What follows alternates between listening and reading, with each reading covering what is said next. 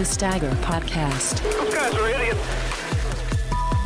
Welcome into the Stagger Podcast. I'm JD Smith. He's Derek Smith, and we have got a lot to talk about this week. Buddy, we got some NASCAR action to talk about. We got some oh, World of Outlaws stuff to talk about too, Derek. Yes, sir. High, side, and handsome, right? Is that what they say? High, wide, and ha- high. High, wide. I don't know. Going- That- he's going I don't- on the high side and he's handsome. I yeah, all like I that. know is that Bowyer said it about five million times too many on the Homestead I mean, broadcast, and because when I, think handsome, I think Donnie Schatz. I mean, that's just. I mean, who hey doesn't, man, right? Hey, I don't care what I don't care what you say about Donnie Schatz. one of the all-time greats for sure.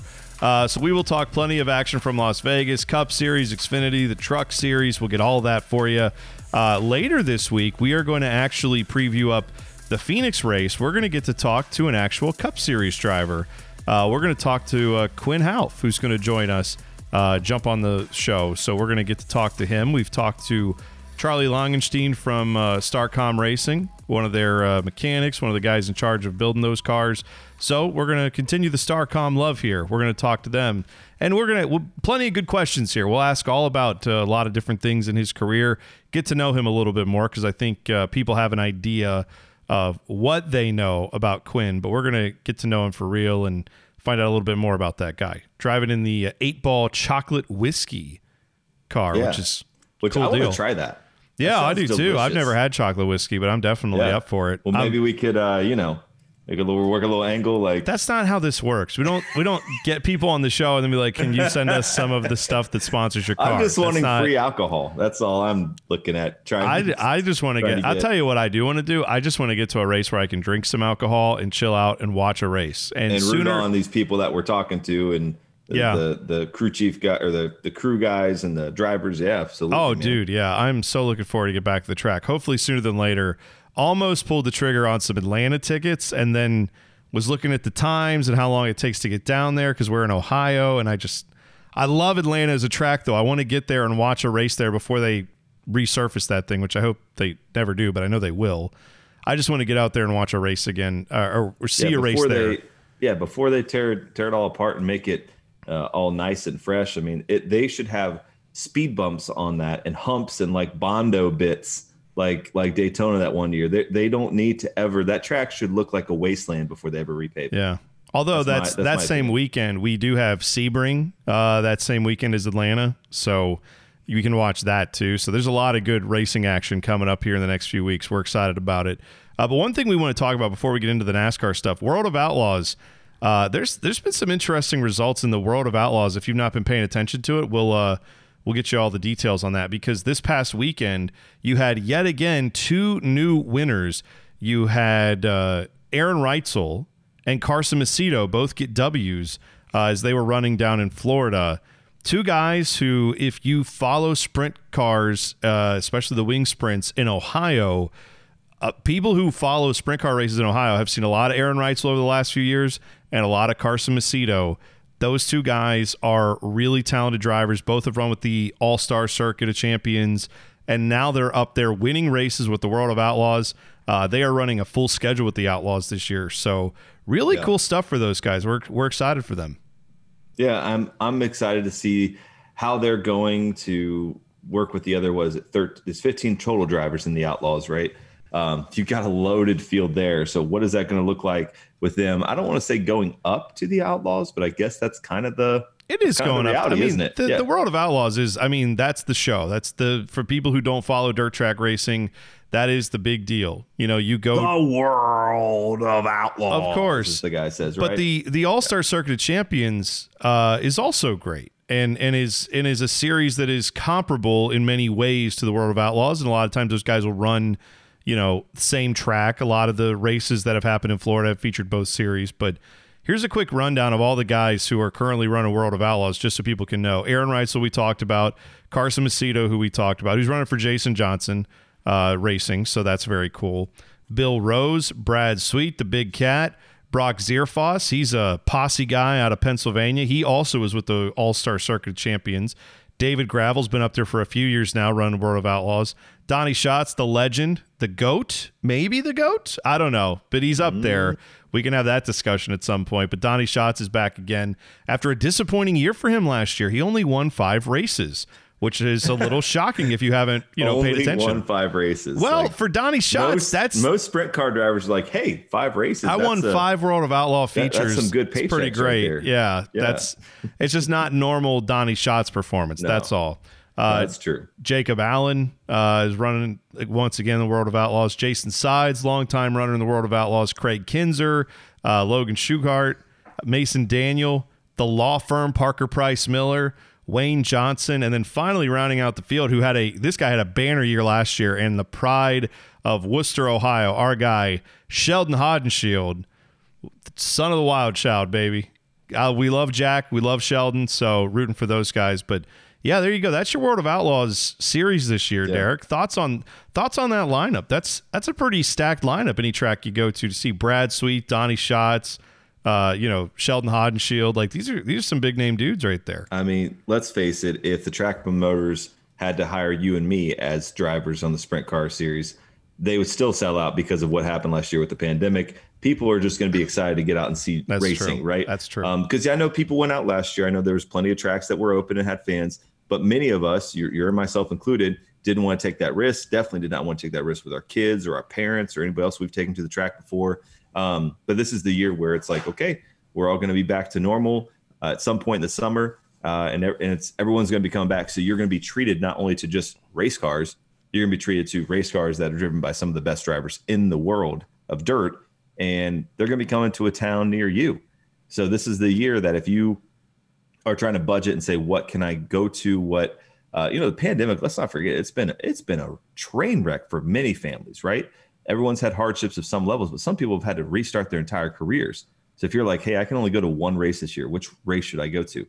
And you're trying to find something within two hours of your home, chances are you might be able to go see a World of Outlaws race for maybe for under a hundred bucks with a family of four, for sure. Yeah, That might- yeah. that's probably including food. Yeah, I mean, I mean, World of Outlaws is cool like that, and that's same thing with the All Stars. If you're if you're up in Ohio and Ohio, Pennsylvania, Indiana, that's that's a lot of where you'll see the All Stars. But they're running more of a wider circuit now. They're getting out to Iowa. They're they're going up to the Northeast like they always do, going down south early in the season. So, uh, but some of the drivers that you're going to see in the All Star Circuit Champions, uh, Corey Eliason, who's back with them after being Rookie of the Year, I think a couple years ago. Uh, Justin Peck is running with them. Hunter Schuerenberg's running with them. Lucas Wolfe, uh, Kyle Reinhardt, Zeb Wise. But these those those are all really good names. Uh, some of the guys though that I'm excited about uh, said Justin Peck, Tyler Courtney, aka Sunshine, running a I, apparently running with the uh, All Stars this year, which I think is really cool that he's doing a full time deal there. And then how about uh, one of the they list him now? They list him as a full time driver on the on the All Stars website. I don't know if that's the case. I didn't see a full announcement on it, but they have Tony Stewart listed as running a full schedule with the All Stars. So Yeah. anytime you can go to a dirt track and watch Tony Stewart wheel it, I don't care how old he is. I don't care how, you know, long he's been doing it. You you make it a point to go watch Tony Stewart run a wing 410 sprint car. It's worth your time anytime Yeah. he's doing it. So Well, think about this. You had Reutzel go, you had Macedo go, you've had others go up to the World of Outlaws. There's kind of a star void in that All Star series. And again, there's that same deal of a lot of people that sat last year out did not go to the track. So if you want to make sure that you're getting those sellouts that you need to make sure you're getting invited back and you're having these good relationships with tracks, why not bring out your biggest, you know, your biggest star in the series in Tony Stewart, who happens to own the series? Um, it make it makes good business sense. It makes good uh, goodwill sense um, for all these fans to be able to, to go out to an All Star race and be able to see Tony Stewart, one of the greats, riding around with their local heroes as well.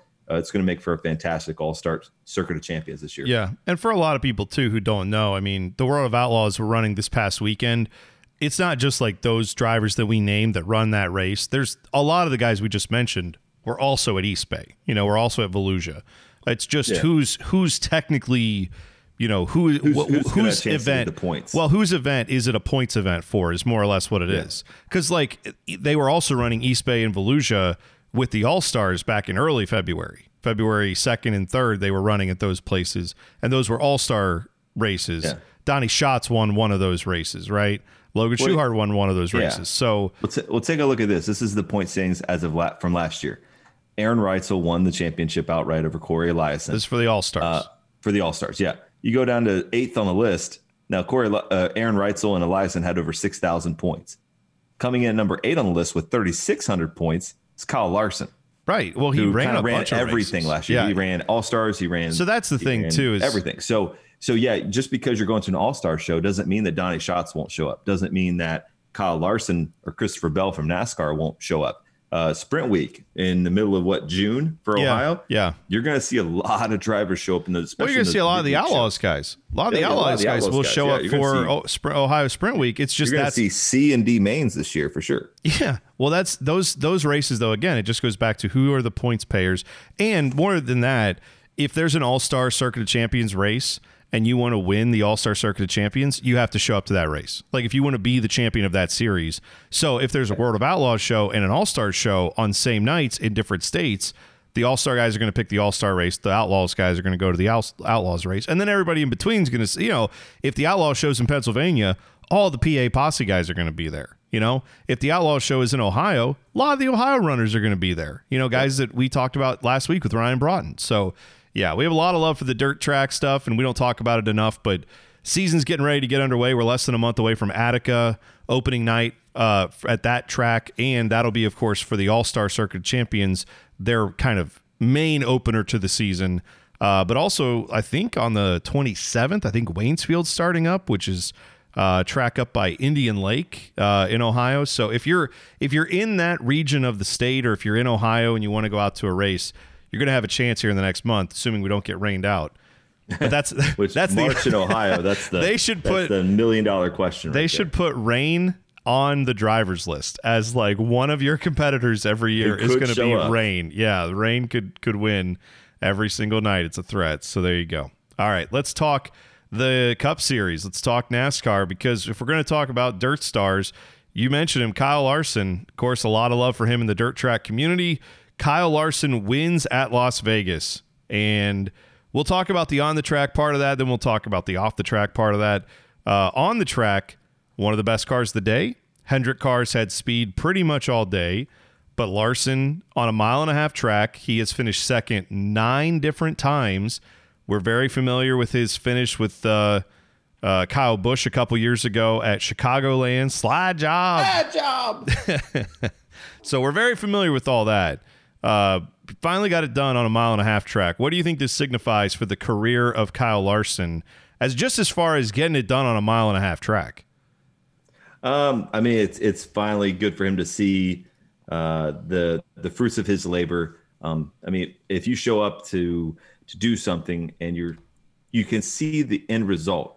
I'm thinking in my head about sales. So you're you know you're trying to get top chart of the sales and you keep coming second. That's great a decent paycheck. But if you want to be first, you got to find that extra something. You got to do the extra part to make sure you get it done. And it's um, it's rewarding for Kyle Larson. It's rewarding for his team. They were super excited. Uh, I even heard that the paint scheme uh, was a throwback to Ricky Hendrick. Yeah, uh, it's very no similar. It's so very was, similar to the truck that of, he used to um, drive. Yeah. Oh, a whole bunch of whole bunch of things that came out of that that was pretty good. Um, so yeah, I'm I'm excited to see him come back. I'm excited to see him win the race and and he put on a clinic out there. Mario andretti chimed in and said if you don't like that you know pretty much that you know he just said like this is one of the best nascar races that he's seen and that he called kyle larson a racer. Well you know what? Let's talk about the race because it, it was that actual the racing in especially the first stage. I mean i forget how many passes for the lead they said they had. It was something like over 30 uh, during the uh, under green flag conditions, and that's something that they said the last two races combined at Las Vegas did not have as many passes under green flag conditions as they had in the first stage. So it was it was quite a day as far as uh, those passes for the lead, but it kind of started to even out eventually, and, and you saw some of the talent and the power come to fore. And to go back to Kyle Larson, you said, I wonder, you know, like you have to find that extra gear, right? You have to find that extra thing mm-hmm. to get from being second all the time to being number one. Uh, that extra gear is probably, well, I, I don't know. I was going to say it's probably Hendrick and probably the extra oomph from that organization. But then again, this is a guy who was in position to win multiple times. Not that Ganassi power and and and their their cars are really good. They just aren't the same level typically as the Hendrick equipment. but he was in position to win many times and just had to sort out restarts and everything else. I think what would have been interesting to see is if they had a really late restart, what would have happened there, you know, because uh, as it was, he just kind of took off and was cruising for a victory. And I, I don't know, I think at least 25 yeah. laps or so to go, uh, he, he was out there and he was the best car. So, oh, I mean, there was a, there was a thought that for a few laps, Daniel Suarez might hold off on those old tires. I mean, it was. I think they were saying, "Oh, he's been, three seconds back. He's two and a half seconds back," and he was like a second back on the backstretch. Yeah, and he made up that second by the time they got in turn one. yeah, yeah, yeah. That the, the, the, tire thing was a big deal. You couldn't stay out, and, and, I know Vegas isn't quite as bad of a tire track as some other places like Homestead are, like Atlanta will be. But yeah, you still can't you know, run. You can't run tires that are that old that long and expect I, to stay out in front of a guy on new tires for sure. I'll tell you this much though: Daniel Suarez finished 16th at the road course, finished 15th at Homestead, and was out there leading laps with 30 something laps to go. He was he led you know double digit laps there almost. I know he was it was a failing strategy. I get that, but Trackhouse is four races old as an organization. You you look at another organization that is four races old, and they would love to have the stats that Trackhouse has, and that's 23XI Racing. They haven't yeah. had the best of times. So for them to have Camping World on the truck, which or the car, which I'm sure that that maybe was planned prior to this weekend, maybe was a product of what happened with the truck race this weekend. Um, I mean, I think it was great for Daniel. We all got to hear, see him, know that he's still very well alive in the sport, and got to hear that great joke that, that Clint Bowyer had about him and uh, Daniel being great. They miss he misses being in the drivers' meeting because him and Daniel didn't speak good English, so they could they could commiserate over that. sure, I guess that. that's the two different ways of it. Yeah, absolutely, that's true. I mean, um, Clint Bowyer in the booth is probably one of the best additions of 2021. Yeah, it's a, it's definitely interesting. Him and Jeff Gordon. Sometimes I think they laugh a little too much. Not not that I don't, I don't mind the fun. It's that like sometimes Bowyer will have a line that's just kind of like halfway funny, and Jeff Gordon acts like it's the funniest thing he's ever heard. And it's like, yeah. all right, just calm down, Jeff. Like we get it. Your buddies. It's cool. You can laugh. You don't have to like fall over laughing. Um, speaking of Jeff Gordon, that's one of the guys Kyle Larson thanked uh, after the race. He thanked him. He thanked obviously Rick Hendrick uh, for giving him another chance in the sport. That always, of course, is going to beg the question: Why did he need another chance? And uh, that leads us to the off the track portion of this stuff. And you know, for those who don't know, I was a big Kyle Larson fan, as big as they come. I'm a huge guy. But also, I mean, I, I, had been rooting for him. We talked about how much we love dirt track stuff. I rooted for Kyle Larson for many, many years. Um, yeah, I remember watching the the uh, Daytona race uh, that they had with the Xfinity Series, or maybe it was even Nationwide Series back then when he had his horrific wreck at Daytona in that white 32 car. I mean, I, I remember watching this guy's career coming all the way up. And so last year, when all that went down, we've talked about it. It was really frustrating for me that, you know, I mean, the guy used the N word and a hard R N word at that uh, on a stream where he thought he wasn't being listened to by people. And I always think you can tell the character of somebody when you find out what they're doing when they think no one's watching or listening. We talk about that all the time. Like that's on every I bet every garage you go into in a NASCAR garage, there's some sign up that says like, you know, character is what you do when no one's looking. You know, like how much work are you putting in in the off season? You know, well, that's what that's meant in those situations in sports, but it also applies here. We're like, what kind of person are you when no one's looking? That's the kind of person Kyle Larson was. So yeah, I took it really seriously. I threw out all my Kyle Larson stuff, got rid of all that crap. Uh, I am never going to root for that guy again. As far as like a wear a t-shirt, cheer for him, any of that. Um, quite honestly, not my guy. Like I, I, I know some people think that's harsh, but I've cut out family members for shit like that. So if I would do it to a family member, I'm definitely doing it to Kyle Larson. Now that all said, that's my personal relationship as far as like to a driver being a fan. I feel like you do have a relationship that the other you know the driver doesn't know about, but you as a You're fan, a scorned racing fan, it makes sense. I get it. Right. So like I I just can't I can't ever look at him the same way. I lost a lot of respect for him when that happened. Now, a lot of people have since pointed out, look what he's done since though. Look look how good he's done since. And there have been quite a few people making this point. I think it's fair. No one doubted what he could do on the track. It's all about what he's doing off the track. And if all that off the track stuff that we saw in the offseason was just PR, then then that's that's not to me really a change. That's just a guy trying to save his job. Um, but you know, he won yesterday. We knew that that was probably going to happen at some point this year. Too good of a driver, really good equipment. Hard to deny that he was probably going to get a victory. Four races in, uh, it's a little bit shocking that he did get it done that quickly. But here we are. Kyle Larson wins. I want to ask you, Derek, what did you think about seeing after the race, th- like hearing the cheers from the crowd after that? What did that? Because that to me kind of turned my stomach a little bit. Not that he needed to be booed, but I don't know. It just it just felt weird cheering this guy as if he was some like conquering hero when the only thing he conquered was his own stupidity. I think you have to remember a couple of things here. It was probably the first race for a lot of those people to see in person, and it was a great race. So they're probably just cheering the race in of itself. He does one of the things Kyle Larson does better than anybody else is a burnout. His burnout was on on point burned out for the campers in the back back of the backstretch. Um, then did a show in front of the front of the fans here. So there's probably some of that of people like, hey, you know, this is great. Kyle Larson or, or drive race car driver wins, race car driver burning out, race car driver on top of hood or top of uh, roof, pumping a fist in the stands. Yay, race car driver. It's probably a little bit of that. There obviously was Kyle Larson fans in the stands, so there's obviously that. And then probably too, there's a lot of people that are like, oh, cool, second chance right? So there is some of that. I wouldn't say it's fully like, yep, we all agree with everything that you've said and done in life, and now we are here to celebrate you as a human being.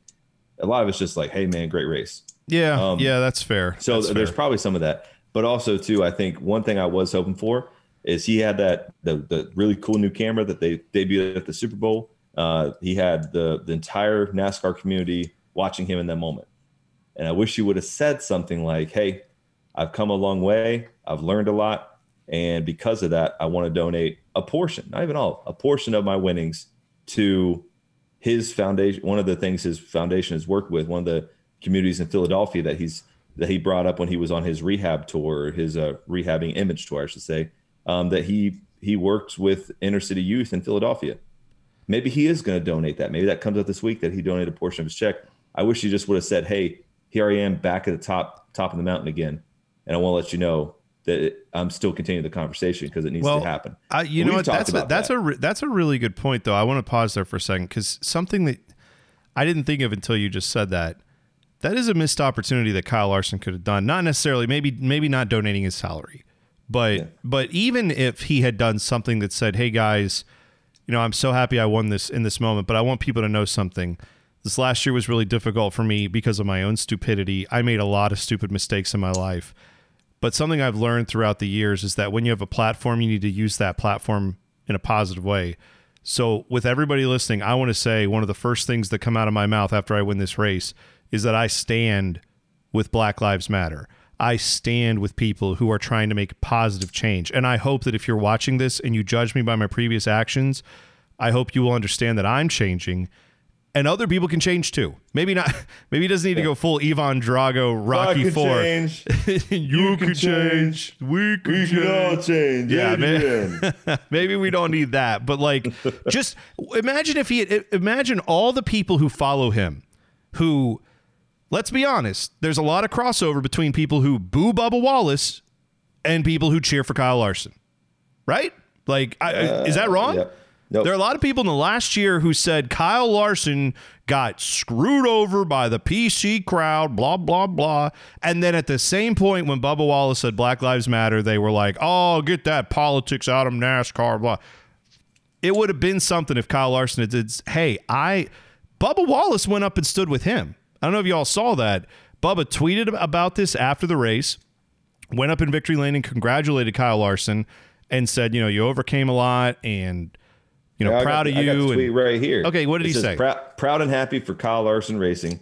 Told him way to keep his head through it all. We all knew it was a matter of time. Nice dub, Young Money, Y O U N G. In case you're wondering how the spelling yeah, is. Right. Yeah. But so yeah. so there you and go. Then, that was that was that was a very nice thing that Bubba Wallace did not have to do. And I'm not saying Kyle Larson can remember all this he won a race, right? I mean, it's it's yeah. it's hard to keep all that in focus. But given oh, well, everything that's been going on, it just would have been nice to see him say, and for those of you who don't get it, I didn't get it. Join me you know, Well, and like and in, hey, in this new still- awakened pathway that I'm on. Well, and, and it would and be nice. Maybe too, we'll maybe we'll see that in the next few weeks. I'd love for him to take a stand and go on the record on like Black Lives Matter, equality in the sport, things like that. That would be really great for him to do. Yeah, and, and one thing I'm noticing too is that like I'm seeing there's opportunity for bridge moments and things like that. Like I remember re- reaching out to someone this just this week that I was like, hey, like we had a good conversation catching up on things, and then I know that we had been on different aisles politically in the last election cycle, and I remember saying, hey man, I know I was probably a jerk to you at times with some of my responses to what you posted or blah blah blah. Sorry about that, man. Uh, looking forward to getting back to to the connection point that we had, which is was something that we both enjoyed together.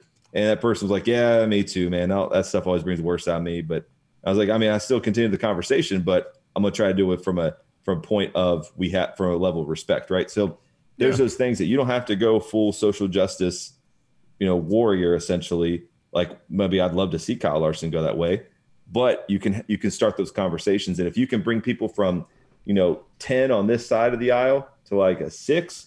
And then down the road they work their path to like you know understanding more the other side. I think that's going to help out. And at the end of the day there's a big opportunity for kyle larson to say hey i made a mistake. It shined a light on a part of my soul or my mind or whatever who i was as a person i didn't know i had or a blind spot. And it opened this it shined a light on people i didn't even know they had to struggle with that word or just the, the connotation of what that word brings it's a word but everything behind that word is is centuries of oppression right Yeah. so yeah. that's the thing I think that that he could, and I, I honestly hope that once the dust settles, he, as far as like excitement, joy, high fiving his teammates, you know, Monday morning post meeting, Tuesday morning, whatever the time they do their their recap meeting, I hope he can go out to uh, you know the next race this week and just be able to say, okay, all right, I got some, I got I got some perspective now. Now I got a platform. There's less pressure, no chase, or, no, or sorry, no chase, no playoff to worry about. I'm already in it. So now I got a few months to figure out my team, figure out my card, hopefully figure out some sponsors. And oh, hey, uh, Dum Dum, the, I mean, I'm not calling him that, but like if you don't think that having this conversation will will get you the ability to get back in with some sponsors, um, just look at what Bubba Wallace did speaking out against racism. That has been very lucrative for him, and I'm not saying that in a, in a bad way. I'm saying in a like he spoke his mind, spoke his heart, put his heart out there, and caught a lot of crap from fans. And Kyle Larson, a lot of your fans will not like you for speaking out against racial injustice. well, but here's the thing, though, man. Uh, here's the thing, though. I'll say will- this. You will do the right thing, and you'll get more sponsors too. dude if you- that's that's an interesting point though because if his fans will leave him because he says black lives matter but they wouldn't leave him when he said the n word tells you all you need to know about the people who would do that right This is America. well Don't I- get you slipping up. Right. I'm saying like Right? so so that I think you're right. Like Kyle Larson that's what I'm saying. Kyle Larson has a platform to move the people who would probably just they need to think about it more. They need to hear about it more. They need to constantly kind of see it in their face. And for him to do a 180, that is a big deal. And look, if you think that this is not important, he's just a race car driver, go ask a corporate sponsor if it's important for them to say the name of the corporate sponsor at the end of the race right? Like if he if, if he wins like he did and he you know didn't have a sponsor on the car he had hendrick on the car he did thank his sponsor it was rick hendrick.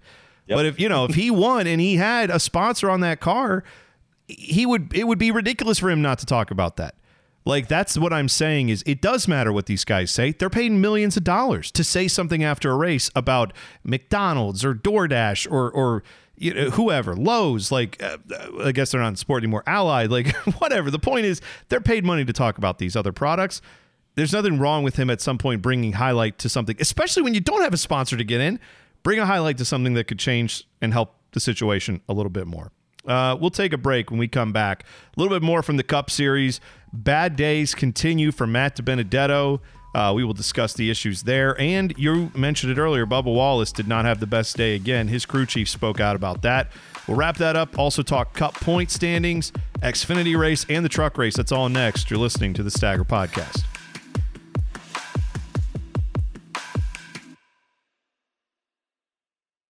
All right, welcome back to the Stagger Podcast. You know, we got talking about who won the race and some of the other things. We didn't even actually go through like the top 10. I don't know, Derek, do you have the top 10 from the Las Vegas race Yeah, right I there? Let's run through real quick after Kyle Larson. Who else uh, right. had a good day? So top ten, you obviously have Kyle, Lar- Kyle Larson winning, Brad Keselowski in second, Kyle Busch in third, Denny Hamlin, who got passed by Kyle Busch right at the last few laps, finishes fourth. Ryan Blaney finally off the schneid gets top five.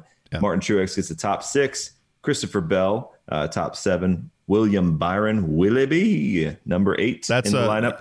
I think what you mean to say is Bill Byron because that's his name. We're not Bill calling. Byron. We're done with Bill. We're done with William Byron and Willie Byron and Slick Willie B. Billy it's, B it It's. Bill Billy Byron. B. Bill Byron who drives. I promise you, he drives like an '83 Oldsmobile in the cups in the Winston Cup Series. you That's know, what his name sounds like. Is Bill Byron. Quick aside, Logano ninth, Erik Jones, great job in the 43. Oh, Erik got a top 10 after But- that. Well, let me get That's back good. to Billy Byron here. All right. Because if if William Byron wants to set himself apart, I mean, it's probably not him. He would be forced, but I would love to see this attempt. You know how you got Jordan Taylor, Rodney Sanders, Sandstorm, whatever, Yeah. his alter ego. What if you had Billy Byron? Like, I mean, like, like I'm thinking like Uncle Drew, Kyrie Irving kind of vibes here. What if you had Billy Byron who just like went to a Hendrick dealership as like a car salesman, balding hair, like get the makeup. Oh get the oh, yeah, yeah, on. yeah. I see. Like, and and you have Billy Byron, you know, car salesman extraordinaire, talking about, and it could be a Chevy thing. You could talk about the Silverado, and it could just be over the top. And at the end, he's like, "Oh, and by the way," rips the mask off. I'm William Byron, driver of the number 24.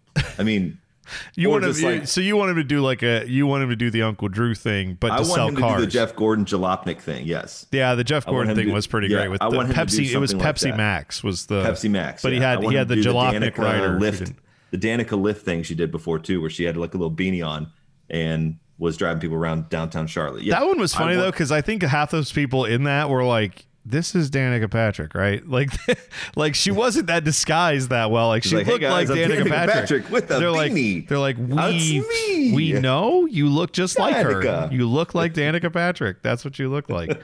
and then all you've done- talked about in the car was like, do you like Danica Patrick? Do you like going fast? It's like this is weird. We know you're Danica Patrick. Danica, you we know it's you. Just just stop doing that.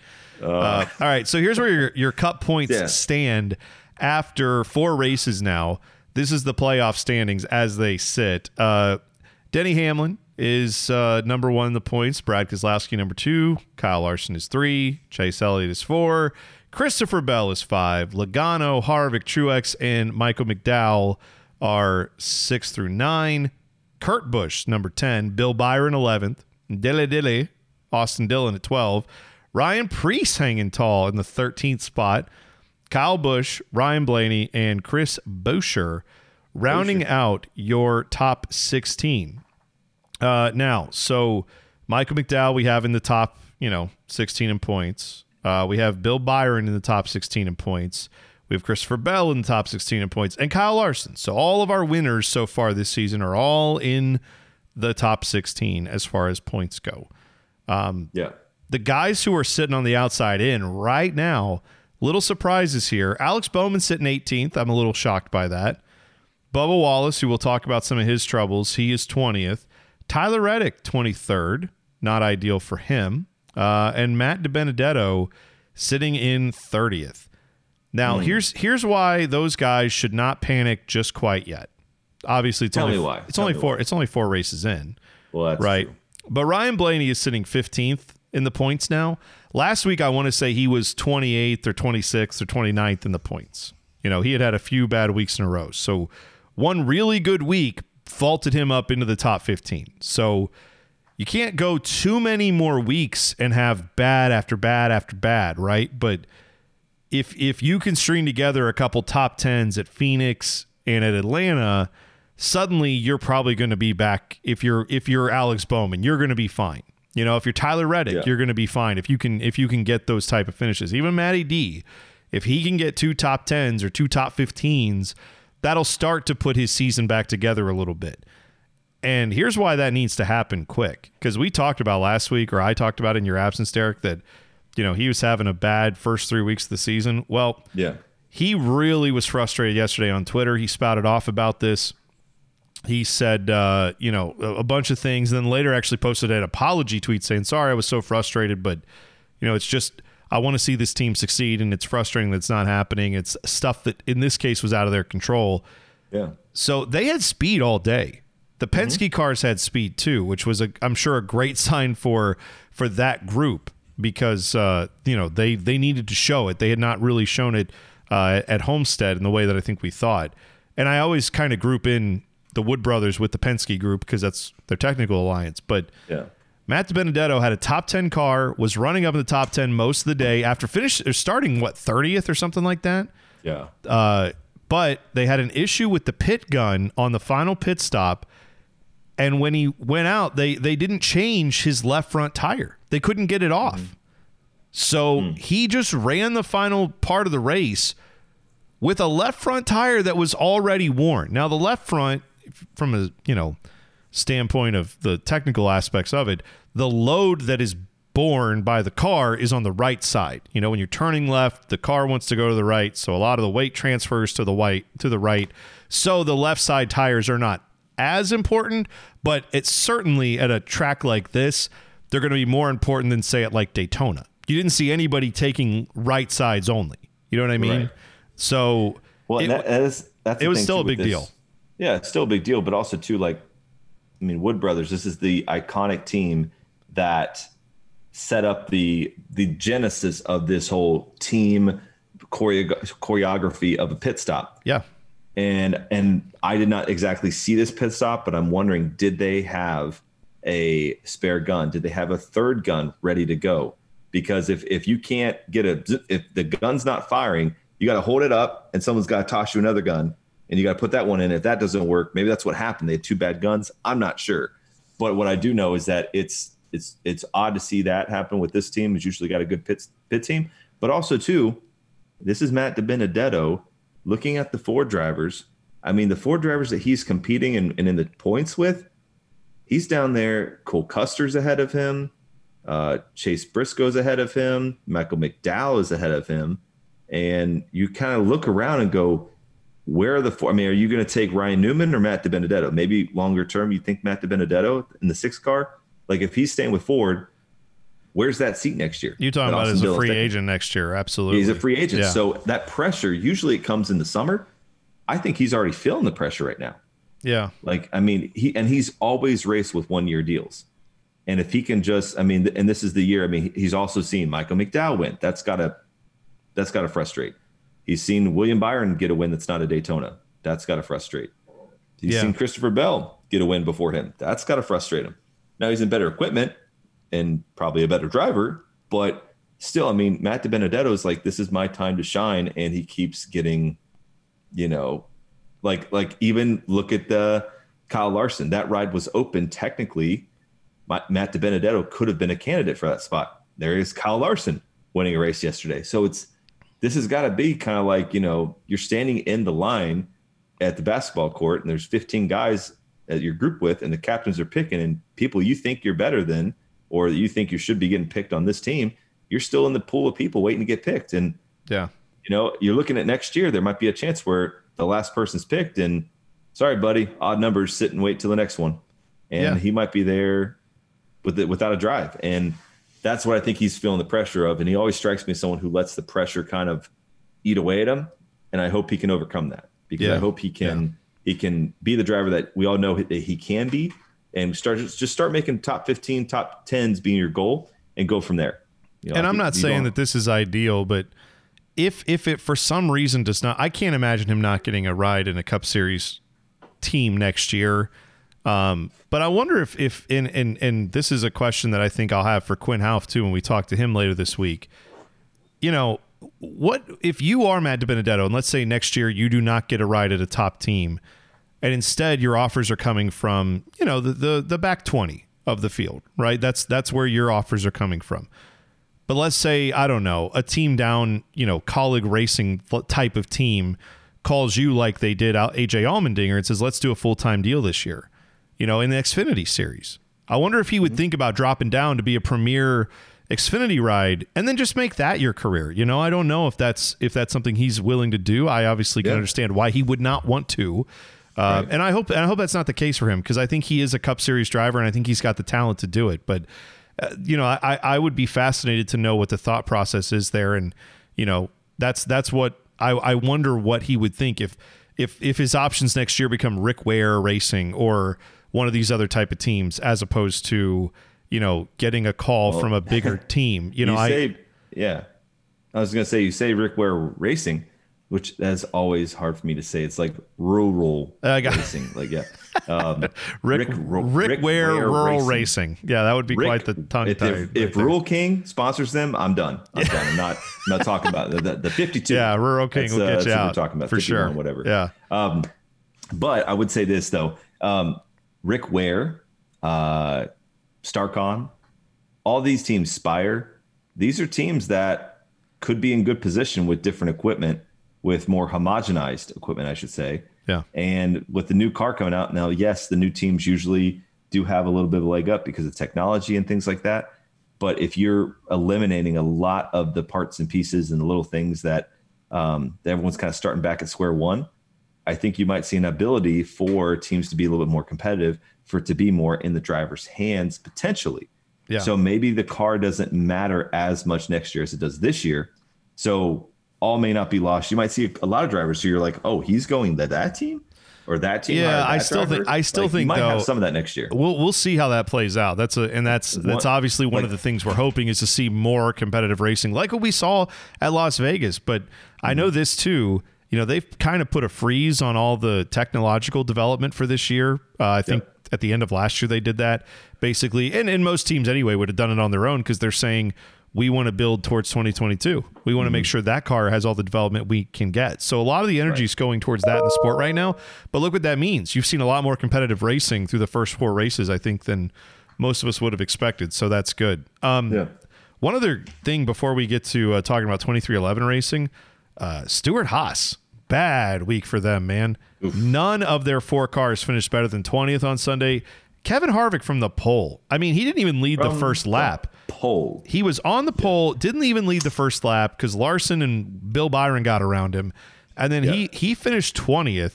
Chase Briscoe was 21st. Custer was 25th. And Aric Almirola, you know, crashed out and was 38th. That's, by the way, Almirola, that's his third finish of 30th or worse this year. He has not been better than 17th in the four races this season. So that 10 team definitely needs to get back they on need its to feet. get a top 15 in quick. Phoenix. Quick. They need to get there. And for good news for Kevin Harvick, uh, Phoenix is obviously like his best track. So Well, I mean, think about this though. We said that if you wanted to have a safe bet and log the laps and all that stuff like that, Kevin Harvick for your DraftKings lineup was a sure lock. We thought- But of course, he's, he's going to get at least 50 laps led, blah, blah, blah. Oh, my, my. Like, I think until further bad. notice, we'll still do our DraftKings like preview. Um, but uh, until further notice, go the opposite way of what we're thinking. uh, win you some money. Well, I think we I think we should just stick to like here's a couple guys to keep an eye on, not here's my winning lineup because yeah, I don't think that's necessarily working out. That's all right. Um, now let's talk briefly about Mike Wheeler and 23XI Racing. You know they're they're four four races into their new deal. It's a brand new team, and you talked about Trackhouse and how they've had moderate success given what they are, having a couple you know runs inside the top 16 uh, and and having their guy out front. Daniel Suarez was leading laps, um, but this has not been the case so far for 23XI. They've not really had the finishes they want. So early in the race, uh, you had Bubba Wallace had to pull into the pits with the number 23 car and have it looked at because there was a problem with the power steering.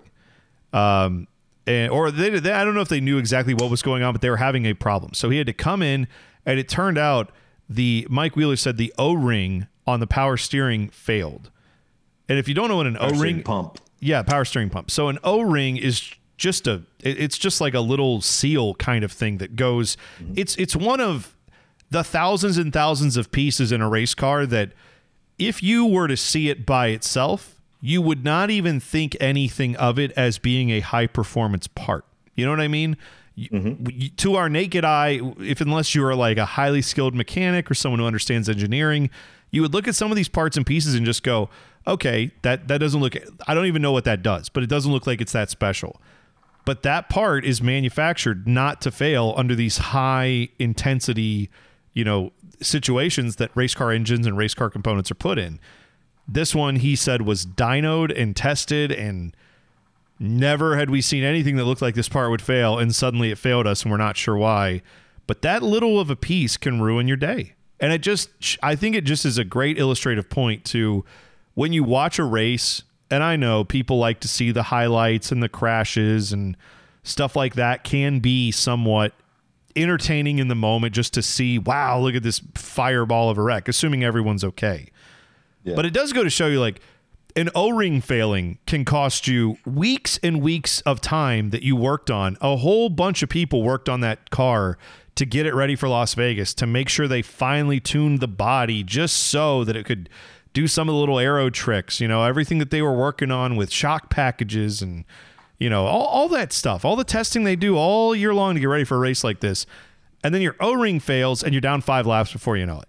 You know, it just so when you see a wreck and you think, "Oh wow, that's kind of crazy." Think about all the work that goes into that because it's just such a tenuous deal these race cars are on because one little piece can fail like that or a guy can blow a tire right in front of you and ruin your day too. Like there's so many things that can stop you from winning a race. That's what's amazing to me when someone actually wins a race is think of all the things that didn't go wrong. Yeah, and with that, you look at the cost of these things. Have you ever been to Charlotte? They've got this. Um, well, have you been? You've been to Charlotte, Yeah. But they have in Charlotte. They have this. Um, this Roush has a clearinghouse, I guess, for parts. So you can go there and buy power steering pumps. You can buy all these different parts and see all these things on the shelf. These are like used parts that have been in race cars, and you saw you know t- smaller teams with like crash carts, like pushing them along, filling up their cart and checking out like you're at a grocery store. It's, it's like a Costco for racing parts. And that's not one of these parts that fail. This is like a manufacturer part. It's Yeah, so right. important to have all these things in place. And it's not even 23XI's fault. It's not Mike Wheeler's fault. This is a part that should be sealed. It's sealed and should be working. Well, and that's it too. Is And he's saying like they time. they dyno these parts too to Yeah. double check everything to like all right let's for for people who don't know a dynamometer is just something that you're it's it's the thing where they put the engine in the room and they crank it up to 9000 rpm and it sits there and runs for like an hour at that or or for 3 hours you know and they they they literally run a race on these cars as they run the engine as if it was in a race and they test all the components and go oh yeah this failed after this. That's why you don't see as many en- engine failures anymore is because the testing has gotten so good. You rarely see engine failures now from the big teams especially but that's why it's because they've just gotten this down to a science. So when some component like this fails, it's clearly not like something in the design of the engine. It's just they got a bad part. The Yeah. like that's a big difference between our engine design was not up to snuff. We got some something that we were doing where we we had the, you know, something out of whack in the timing of the engine or something. This is not that. It was just a part failed because a part broke. and there's mm-hmm. no rhyme or reason Yeah. for it.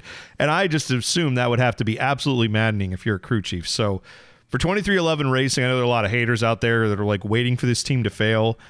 Here's the reality: they're going to fail a lot this year because they're a first-time team. You know, they're they're oh, they're putting this whole group together. But I do think their ceiling is higher than most. Like their ceiling is higher than Trackhouse's. You know, mm-hmm. I think they've I think they will be a better team than Trackhouse. I think Bubba will do better in that car. And I do think you will see that car by the end of the season. They will be regularly in the, I will say top 10 or top 12 is mm-hmm. my guess. I think that would be a failure if they're not. Well, I would I would at least say this too. I don't think this year is really their priority. I think their their longevity is their priority. And with this year being old parts and pieces, you know, I mean, if you if you snapped your fingers and and and Bubba had another year on his contract to RPM, that'd been the perfect scenario. Is for them to start fresh in 2022 with brand new equipment. But they've got to they've got to do what they got to do now, and I think it's going to work out for them in the end. And they just just a reminder back in the 80s, right? It was 80s, early 90s when Hendrick was one race away from losing all of its sponsors or, or, or shutting its doors because they didn't have money. And Geoff Bodine won a race. Yeah. And now look at what they're doing. They're still here 20 plus years later, clicking. Jo- Joe Gibbs Racing, they had to start off, and yeah, they they started off really well with Dale Jarrett. Um, but they had to start. Every team has to start from somewhere, and I don't think this is going to be a uh, Gillett Evernham Motorsports failure. I don't think it's going to be Yeah. anything like that. I think it's going to be, and for long haul, you have a current. This is what Denny Hamlin wants to do when he retires. Be a Yeah. team owner Right. one of the best in the sport um, with marketing, with connection, with with. I, I think it's going to work out. So yeah, go ahead. I, I would say as a Bubba Wallace fan, I'm okay with uh, sitting here with my arms crossed and going, okay, Yeah, Okay. it's going to take some time, but and just and just waiting, and then and then just watch. I mean, I'll be shirtless with my uh, you know probably Faygo stains on my on my hair or whatever. I don't know. I'll be I don't know why I said Faygo, but I'm gonna be I'm gonna be having some fun. I'm not gonna sleep the night. We do one of these Monday podcasts. You're gonna be seeing a very tired, raspy voice Derek here, super pumped and excited. Yeah, yeah. Um, like I said, shirtless too. And that'll trust me, that'll come across in the audio. Don't worry. You'll be like, I- "Yep, I he's don't- definitely shirtless. I'll be excited. I don't I know it's going to take some time. Um, I would say, by the way, just to kind of give like a milestone on that. I mean, here's the the Cup schedule for the next few months. You got Phoenix, Atlanta, and then Bristol Dirt.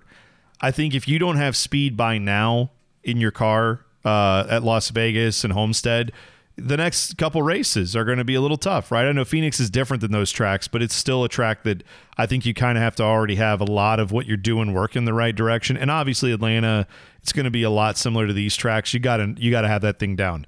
Uh, April 10th, that is Martinsville. Okay, I think that's going to be one where if if Bubba's car is not right, if or whatever car, right? Name your name your team.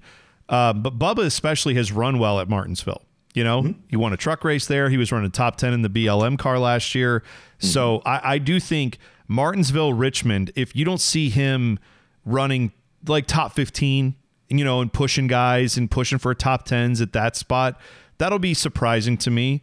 Um, and then I'll be really curious to see what they look like come Kansas in May, Charlotte at the end of May at the Coke 600. Like, are they a top 15, top 10 car by then? Because and Texas for the All Star race in June. Like, you know, these these are the things that I, I then wonder where will they be by that point? And I think you'll see them further along. But those are kind of milestone tracks I think you can look at and say, all right, well, if if by the All Star race Bubba's not even competitive in the let's say he has to go through the open, you know, and and and he's not even competitive in that. Like I, I that that would be where I'd start to really get some concern. If in July at Atlanta for the second trip to Atlanta, they're they're not better, I'd be concerned again. You know, like I don't think they have to be great at Atlanta right now in a couple weeks, but I do think by middle of July, if they're not if you're not seeing the speed, then probably would have a little concern about not just them, any any car right now that's not running up to speed. Like I would I would start to have my concerns that they haven't figured it out. Um, no, But like you said, it's not about this year; it's about ten years, you know, Yeah. plus. So the, I'm just saying, for their hopes this year, that's probably where they need to be. Uh, l- let's talk about the Xfinity Series. AJ Allmendinger getting it done for Kaulig Racing. That that is a cool story for him. He obviously was really pumped last year. Won at Atlanta. Uh, has proven now he is more than just a road course ringer. The Dinger is not a ringer. He's ready to go. He's ready to run no matter he's where you got him. co- he's an oval dinger, oval ringer, the dinger. Yeah, that was that was good to see Remember for him. last year when he got so pumped when he just won on an oval oval course? Yeah. oval team. Yeah, He won Um, Atlanta, and he was like losing yeah, his mind because it was excited about it. well, rightfully so, man. Because everybody has just pegged and him now as he's like, doing it like left and right center. yeah. Well, and everybody has said you're just this guy. You're just this road course guy. That's all you ever be. And now he he has shown it, and he's he's running for a championship, man. I will not be Mm-hmm. surprised if it, he's in the final four uh, with this team and having Oh, a shot to win the Xfinity Championship because that's how good this team is. Kaulig was really good this weekend, and like I said, if you got speed at Vegas, I think you're going to be good at a lot of tracks. We know Dinger's good on road courses, so I mean he, he's. I short tracks are kind of going to be the next frontier for him to conquer, but yeah, man, he's good on the intermediates. Short tracks got to be good there, but then he's got road courses down too. Triple threat? I don't know, but he's close. Triple He's threat, close. my friend. And uh, a couple other quick storylines from there. What do you What do you think of? Have you gotten a chance to listen to much of uh, Joey Logano and Kurt Busch in the booth together? Do you like that combination? Because I I think they kind of bring an interesting dynamic. Those two, um, they're not the laugh riot that Clint Bowyer is necessarily, but Joey Logano will absolutely call out something if Kurt Busch says it. You know, if Kurt Busch says something like, "Oh man, I think that guy's great," it's like, "Didn't you just say that you thought they were bad?" And they'll laugh about it. They'll move on. Joey Logano is very no nonsense in the booth. I know a lot of guys don't like him on the racetrack, but I think I think he and Kurt Busch are two of the best at explaining what's happening, uh, why they why these cars are doing what they're doing. There's no like surprise. Like Daryl, Mm-hmm. like Darrell Waltrip used to always be like, "Well, guy, I don't know why he's doing it. I just can't. What's he doing? I don't understand." And like Joey Logano, nine times out of ten is like, "Ah, yeah, what he's doing there is he's packing air on his right uh, rear quarter panel and just got him loose, and that's just gonna happen." Like it's no nonsense. It's very technical. That's what I think you need on the Xfinity broadcast because who's watching that other than those of us who are like nerding out on racing? That's good. I mean, you mean to tell me that NASCAR doesn't race on a sa- uh, Saturday? Who is this Kurt Busch that you speak of? I haven't seen him ride for Xfinity. Well, No, that would be funny if like there's someone out there just like, yeah, NASCAR Saturdays, right? Like Yeah, they just yeah. picked it up on the pandemic, don't really listen to any shows. It's like, yeah, these guys. Oh, like they don't know that that's not the Cup Series. They don't know that that's not the Cup Series. They're like, yeah, the NASCAR cars. Yeah, I mean, I work Sundays, and it's like, yeah, what? what? So I just watch. I oh, just there's watch the another series? races. Yeah, yeah. There- they don't even know. They're like, one person out there that has that like Truman Show. You know, God, mindset. that's. Like, oh I my never gosh. thought about that, but there probably is. There's probably somebody that's sitting there going, "This Xfinity stuff is fun." I wonder if these. What do these guys do? Logano and Kurt Busch. Do they? There has to be one person who's doing everything, right? Like, think of a thing. Someone who like eats spiders for breakfast. There's one person who does that. I don't know who. There's someone doing it, right? And so I'm just saying, there's one person who thinks Joey Logano and Kurt Busch are just really good broadcasters. And man, someone should get them in a race car. Because I don't know. Maybe they could win a championship if they ever got into a car. Uh, by the way, speaking of the Busch brothers, in the truck series, Kyle Busch, you thought he's at Vegas. It's Kyle Busch Motorsports. Whenever he gets in one of these trucks, he's always great. He's always going to win He's always going to win, right? or get Uh, second. yeah, well, in this case, he didn't. John Hunter Nemechek won in his other truck, uh, and he finished second to John Hunter Nemechek, who actually beat him on the restart, which was a little interesting. But uh, Kurt or Kyle Busch would not have been in that position. I don't know how you confuse those two. Kyle Busch would not have been in that position if it wasn't for the fact that he spun himself out. I don't know if you saw this replay. Uh, but if you missed it, you can find it on our Twitter page and on Instagram. We have the uh, video there for you. Judge for yourself uh, Kyle Busch caught a flat tire coming past pit road, like caught it out of turn four, had to save the truck on the front stretch on the tri oval, basically, uh, at Las Vegas, and keep it out of the wall, going probably what 160 miles an hour, 150 miles an hour. I mean, going real fast. He's sawing on the wheel. Right rear tire goes down. That's almost instantly up into the wall. He somehow saved it and kept it going straight. But he's past pit road. So he pulls down on the apron of the track into turn one. So, because you can't run at full speed on a flat tire, obviously, but going to have the inner liner, he can limp around and get back to the pits. Meanwhile, he probably would have gotten lapped and probably probably would have gone down two laps. You know, by the time you limp all the way around the backstretch, get into your pits, get the tire changed, get back up to speed, you're probably losing two laps to the leaders, and that's going to kill your day. So, what did he do in turn one? Spun himself out. He was well under control up until, you know, he's down on the banking, probably going less than 100 miles an hour. And then all of a sudden his truck just spins out. And I, Austin Dillon was on the broadcast for this one, who I Did was. he have it? He had an arm itch, didn't he? Some some on his he had an arm like scratch on his arm. He had to itch it right. oh, who, like who, Kyle Busch? Kyle did? Busch. oh, yeah, that's, he, I'm like, sure. Yeah, he was scratching his arm. That's what happened. I'm sure that's what it was. Yeah. Reminiscent of Richmond. You know? Yeah, I'm sure that's what it was. But An old callback for Uh-huh. race fans. Absolutely. Yeah. So Austin Dillon and uh, Mikey Waltrip were both kind of, I don't know, they were they were trying not to say what it was, but Dillon couldn't help himself. Uh, he's like, um, boy, that's weird. He spun out, just saved it, coming off a four, going way faster, but now he spun. Huh? Like they were just both doing that. Wow. Huh? That's weird. Uh, he didn't want to spin on the front stretch because that's where uh, that's where Austin's grandpappy's uh, hanging out. So he didn't want to be you know spinning out right in front of him. He wanted to spin out where uh, where Richard Childress couldn't see him and you know have Austin hold his watch again. So I guess. I don't know. that whole thing. I guess. But either way, all I know is this: like that that is something that Kyle Busch after the race was asked about by Bob Pockrass, and Kyle Busch said, it, like, refused to elaborate. Bob Pockrass said, "Can you walk us through how you spun the what happened with the truck there when you spun out?" And he goes, "Nope." And Bob said, "You're not going to tell us? You're not going to say anything?" He goes, "Nope." And he said it three times, like, "Nope, I'm not saying a word." So there you go. That's whether you think that's right or not, that's uh, Hmm. probably the right way to go because you know, Bubba Wallace fan, not a great idea to mention that you purposefully spun out because that'll tend to get you a fine from NASCAR. So Yep. Oh yeah, that's how that's how it rolls, my friend. yeah, if you don't want to get a fine, you probably shouldn't say that. So, all right, uh, that is it for Say us. what, right? say what? Huh? See? I don't know what we're talking Huh? about. What? Me? Spin out? No. Yeah. All right, that's it for us this week. Uh, next few episodes, we have got some cool things coming up for you. We're going to talk to Quinn Houff from Starcom Racing in our next podcast. We will preview up Phoenix. And don't forget, the week after that, we got a ton of action coming at you because we're getting back to Sebring. Yes, that's right. The 12 Hours of Sebring is coming up uh, on March 20th. So we are excited about the IMSA guys getting back to it. So we will have tons to talk about with that as well over the next few weeks. And of course, plenty more from the dirt world, plenty more from IndyCar as that series gets cranked up in April. We are jacked, and I hope you're enjoying the podcast. Make sure you rate and subscribe wherever you get your podcast. Follow us on Twitter, Instagram, and TikTok at Stagger Podcast. And until next time, stay safe and stay staggered.